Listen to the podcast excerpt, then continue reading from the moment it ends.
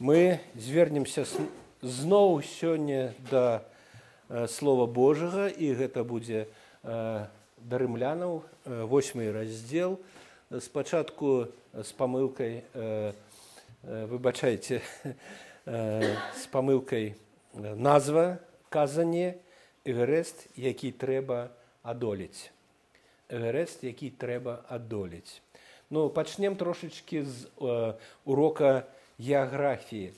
Што мы ведаем пра эверест? Так найвышэйшая гара ў свеце. У непале. Гара ў непале. У свеце. Найвышэйшая гара ў свеце. А вышыня яе якая? 9 ну ці 8 ці 9 а, выдатна выдатна.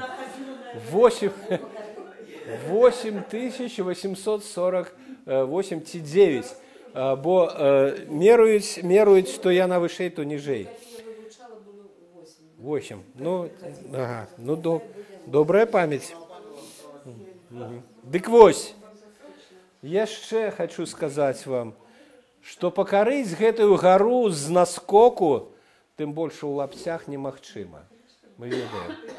І ў красоўках немагчыма. і ў адідасы таксама немагчыма Таму што крукі, вяроўкі, карабіны, лесвіцы, пухавікі, сховішча ежы да па дарозе, таму неабходна ўладкаваць некалькі базавых лагероў, якія служаць гэтым сховішчамі ежы, куды складаюць ежу, у якіх будуць праходзіць кліматызацыю удзельнікі штурму эвереста. А колькі доўжыцца штурм эвереста? Хто ведае? Ну, у сярэднім у сярэднім. У сярэднім два месяцы два месяцы два месяцы. О наступнае пытанне мае не ну увесь путь туды і назад.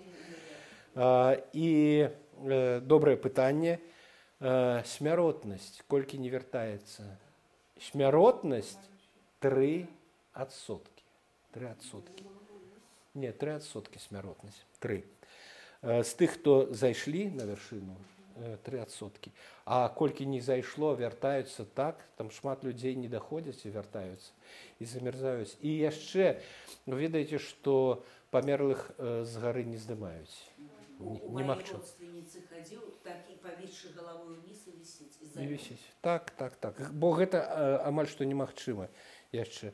І яшчэ не э, узыходзіць на эверест дзеля таго бы узайсці патрэбен кісларод бо на, на такой вышыні. Але э, былі такія людзі якія ўсходзілі але іх зусім не шмат які якія ўсходзілі адольвалі эверест без кісларода дык вось эверестам бібліі з'яўляецца восьмы раздзел ліста апостола павла да рымлянаў. Гэта эверест бібліі. Эверест. Найвышэйшая гара бібліі гэта восьмы раздзел э, да рымлянаў. І я хочу заўпэўніць вас што патрэбен час падрыхтоўка і дапамога святого духа каб адолець гэтую э, гэты раздзел э, дапамога святого духа тое ж самае што дапамога кісларода дзеля альпіністаў якія штурмуюць эверест. Подножжа подножжа нашага эвереста ёсць сцвярджэнне ёсць сцвярджэнне апостола паўла няма сёння ніякай асуды. Гэта подножжа эвереста. Мы падышлі да гэтай да гэтай гары і вось яно падножа няма сёння ніякай асуды. Гэта подножжа гэта подножжа э, тым хто у хрысце Иисусе жыве не паводле плоці, а паводле духу, бо закон духа жыцця ў Хрысце Ісусе вызваліў мяне, піша Павел ад закону грэху і смерці. Як закон аслаблены плоцю быў бяссільны, дых Бог паслаў сына свайго у падабенства плоці грахоўнай у ахвяру за грэх і асудзіл грэх у плоці, каб апраўданне закона спраўдзілася, у нас, хто не паводле плоці жыве, а по духу. Няма сёння ніякай асуды, як сказаў гэта падножа гэтага эрэста, а вяршыня гэтага эверэста гэтай гары гэта напрыканцы восьмага раздзела. Нішто не можа атлучыць нас ад любові Божай. Нішто не можа отлучить нас от любови Божией у Христе Иисусе Господе нашим. Нема сёння ніякай асуды. Усім? Не. Глядзім у тэкст, усім не, толькі тым, хто ў Хрысце Ісусе, э, э, Господзе, збаўцы нашым. А як туды патрапіць у Хрыста? А гэта ўжо гэта ўжо не падножжа, а гэта ўжо пачатак узыходжання на эверест, пачатак адоль, адолення эвереста. Але дзеля таго, каб трапіць да падножжа, каб трапіць, каб падысці да падножжа эвереста, трэба было прайсці нейкі шлях, канешне ж. І словы першага верша такім чынам, глядзіце перад няма сёння э, ніякай суды. Такім чынам стаяць яны дапамагаюць нам успомніць э, тое што адбылось на гэтым шляху які пад, пад, падводзіў да гэтай гары. Адбылось там вось што на гэтым шляху. Дух святы па мелаце Божай даў нам новы розум які, пас... які пасяліўся ў нас новы розум ва ўнутраным чалавеку, як піша апостол Павел сёмым, сёмым раздзеле, бо ва ўнутраным чалавеке я маю задавальненне ад закона Божага раней не было, а цяпер ёсць, а цяпер ёсць. А ў чалесах маіх бачу іншы закон, які ваюе супраць закону розуму майго і робіць мяне э, палонным закона грахоўнага, які ў чрэслах, у чалесах маіх. Няшчасны чалавек, хто вызваліць меня ад гэтага цела смерці. Дзякую Богу майму праз Ісуса Хрыста, Господа нашага, крычыць Павел. Дык вось, сам я служу розумам закону Божаму, а плоцю закону, э, грэх, э, закону грахоў. Такім чынам, няма сёння ніякай суды тым, хто ў Хрысце Ісусе. І гэтым унутраным чалавекам, унутраным чалавекам, я, якому Бог святым духам даў задавальненне да закона Божага, гэта ж вельмі добра. Дак таксама ён дае і нам. І гэта зразумела, І гэта вельмі вельмі добра, што мы бачым закон і што імкнемся да яго і бачым яго чысціню і бачым, што ён вельмі добры. Канешне, ўсё гэта вельмі вельмі здорава, але 23 верш кажа: « А ў чалесах маіх бачу іншы закон. Галавой мы разумеем па ўнутранаму чалавеку. Мы разумеем, што закон гэта добра, але ў чалесах маіх бачу іншы закон, які ваюе э, супраць закону розуму майго. Я разумею, што трэба рабіць гэтае. Я разумею, што трэба ісці туды. Я разумею, што трэба, трэба, трэба, але э, чалесы маі патрабуюць іншага і робяць мяне палонным закона грахоўна і вяртаюць мяне да гэтага жудаснага закона грыхоўнага. І ўсё гэта розум дае гэта, а чалесы патрабуюць іншага вось табе бабка і юрый у дзень як кажуць у народзе чалеса не знаходзіць задавальнення ад закона Божага. Наадварот. Вочы глядзяць не туды куды трэба. Руки бяруць не тое што дазволена.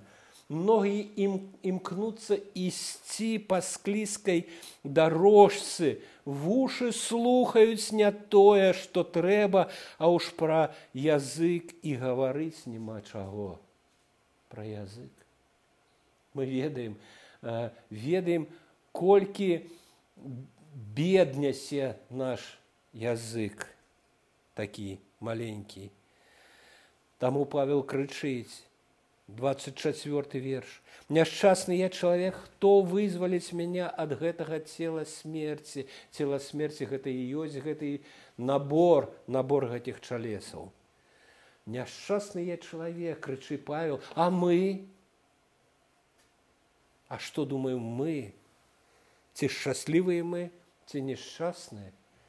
Бо тое, што адбывалася з павам, адбываецца з кожным з нас, бо нашы вочы таксама глядзяць не туды, куды трэба і вушы слухаюць не тое, што патрэбна і ногі імкнуцца ісці па склізкай дарожцы.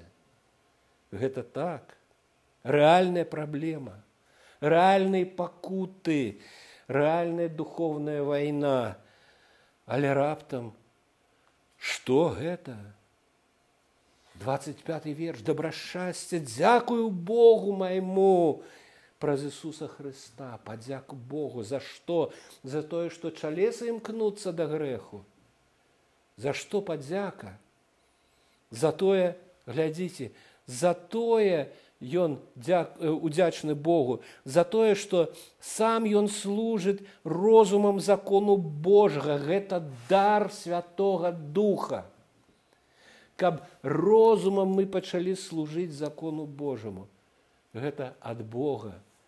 Гэта ад святого духа якой э, робіць дзіўныя э, дзеі у, у нашым внутраным чалавеке да ёсць праблема з чалесамі канешне ж ёсць.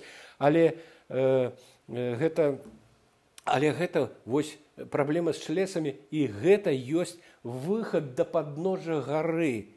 Вось яна перад намі гэтая дзівосная гара. Такім чынам няма сёння ніякай асуды тым хто у Ісусе Хрысце. Добра добра. А ці э, пытанне такое. А ці трапіў я ў Хрыста? Не хтосьці там а я? Ці трапіў я ў Хрыста?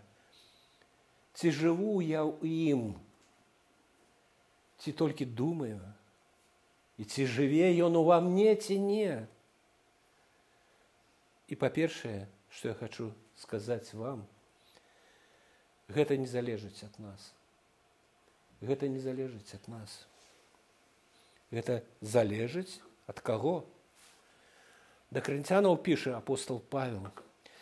Не тое, каб нікая плоць не пахвалялася перад Богам, нам важны толькі вось гэтыя словы перад Богам ад, я, ад яго і вы ў Хрысце Ясусі. Толькі гэтыя словы з гэтай.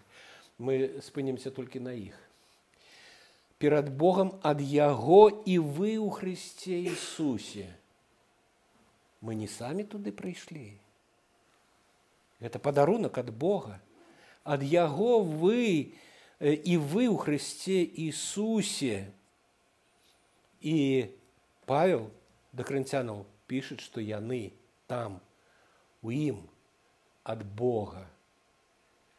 І верым мы, што Бог зрабіў нам нешта такое, што ну, ну нават і апісаць складана што мы што Бог нам даў гэты дзіўны дар падарунак.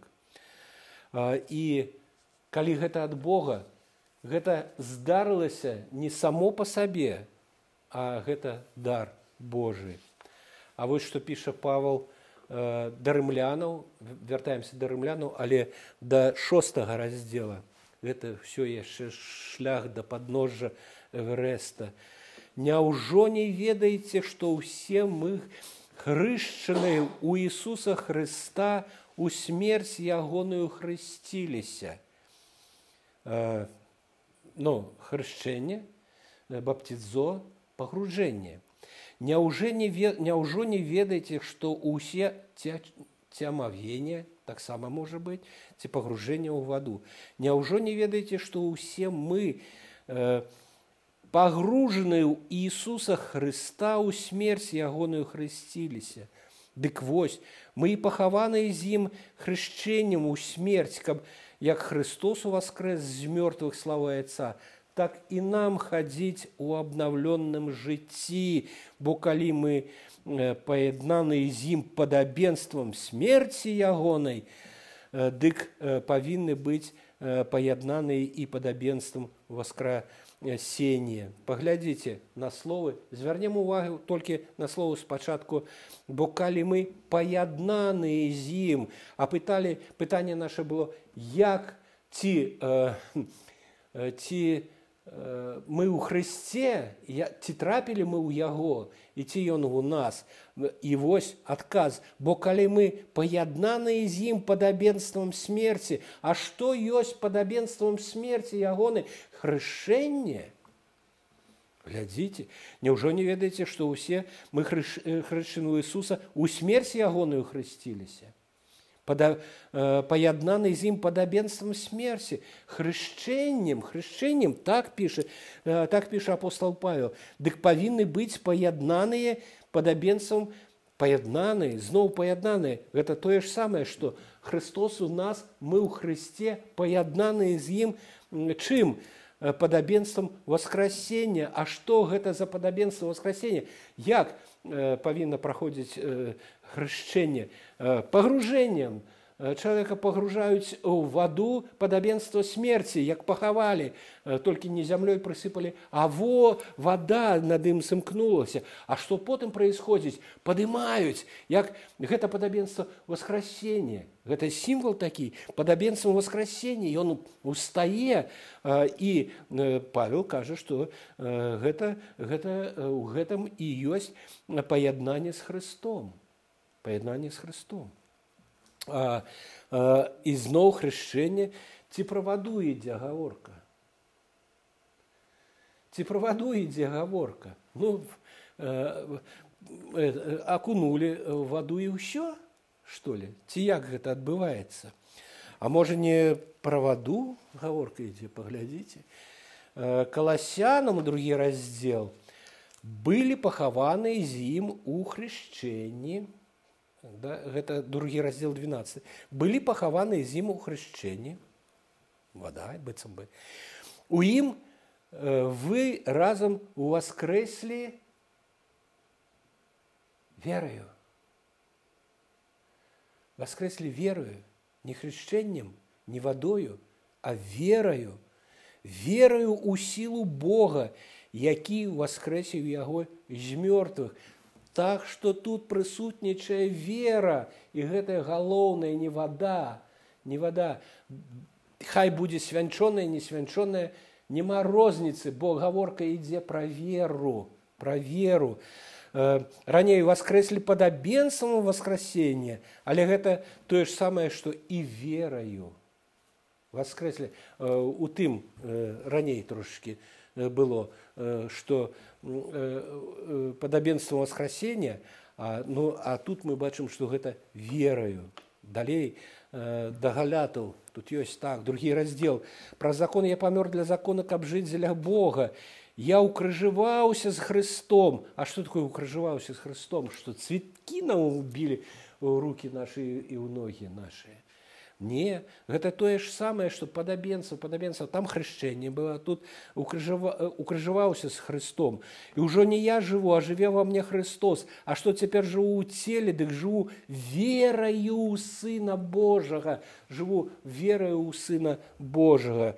І праз гэта ён жыве ува мне праз веру. Не вада, свято, свянчоная, не свянчоная, а вера – вера. Дык вось пытанне, ці маем мы веру ці не? Ці маем мы веру, што збаўца наш Христос памёр за мае грахі, што ён уваскрос на трэці дзень, што ён узнёсся на нябёсы, што ён ёсць сынам Божым, верым ці не? Калі верым, калі верым, тады пытанне адпадае само сабой. Христос у нас, мы ў Христе. Христос у нас, мы ў Христе. Ад Яго і вы ў Христе Ісусе, ад Бога, ад Бога. Гэта падарунак Божий. Ён дадзены нам быў па мелаце ягонай по милоте ягонай.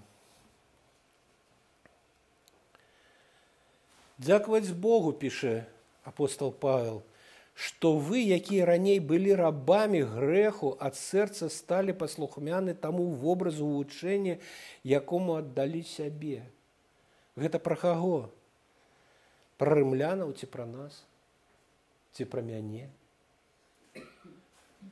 Кожны пра сябе я не кажу пра пастара не дзякаваць Богу, што я быў раней раб грэху.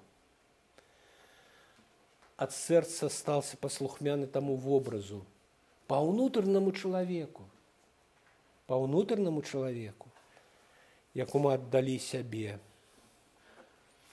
Такім чынам, такім чынам працягвае апостол, Няма сёння ніякае суды тым, хто ў Хрысце Ісусе жыве не паводле плоці, а паводле духу і далей. Ну, вяршыня, даней мы ну, калі заўгодна будзе Богу, калісьці дойдзем да гэтай вяршыны паступова, але мы можам паглядзець у нейкі біноклі ці, ці во што на гэтую вяршыну гэтага эвереста. Нема сёння ніякай суды тым, хто ў Хрысце Ісусе жыве не, па, не паводле плоці, паводле духу і вось тыя вяршыны. Што ж сказаць на гэта, калі Бог за нас, хто супраць нас? Калі Бог за нас, хто супраць нас? 35 верш. Хто адлучыць нас ад любові Божай, скруга ці ўсіск, ці ганення, ці голад, ці галеча, ці небяспека, ці меч? Не, нішто не адлучыць нас ад любові Божай. І яшчэ ўсё гэтае, і скругу ці ўціск, ганення, голад, галечу, небяспеку, меч, Усё гэта пераадолеваем сілаю таго, хто полюбіў нас. Хто полюбіў нас. Аб спадаре нашым, які полюбіў нас і аддаў сябе ў ахвяру за наши грахи. Каб мы мелі жыццё, жыццё вечнае. С падзякаю да нашага Бога, Айца, Сына і Святого Духа. Амен.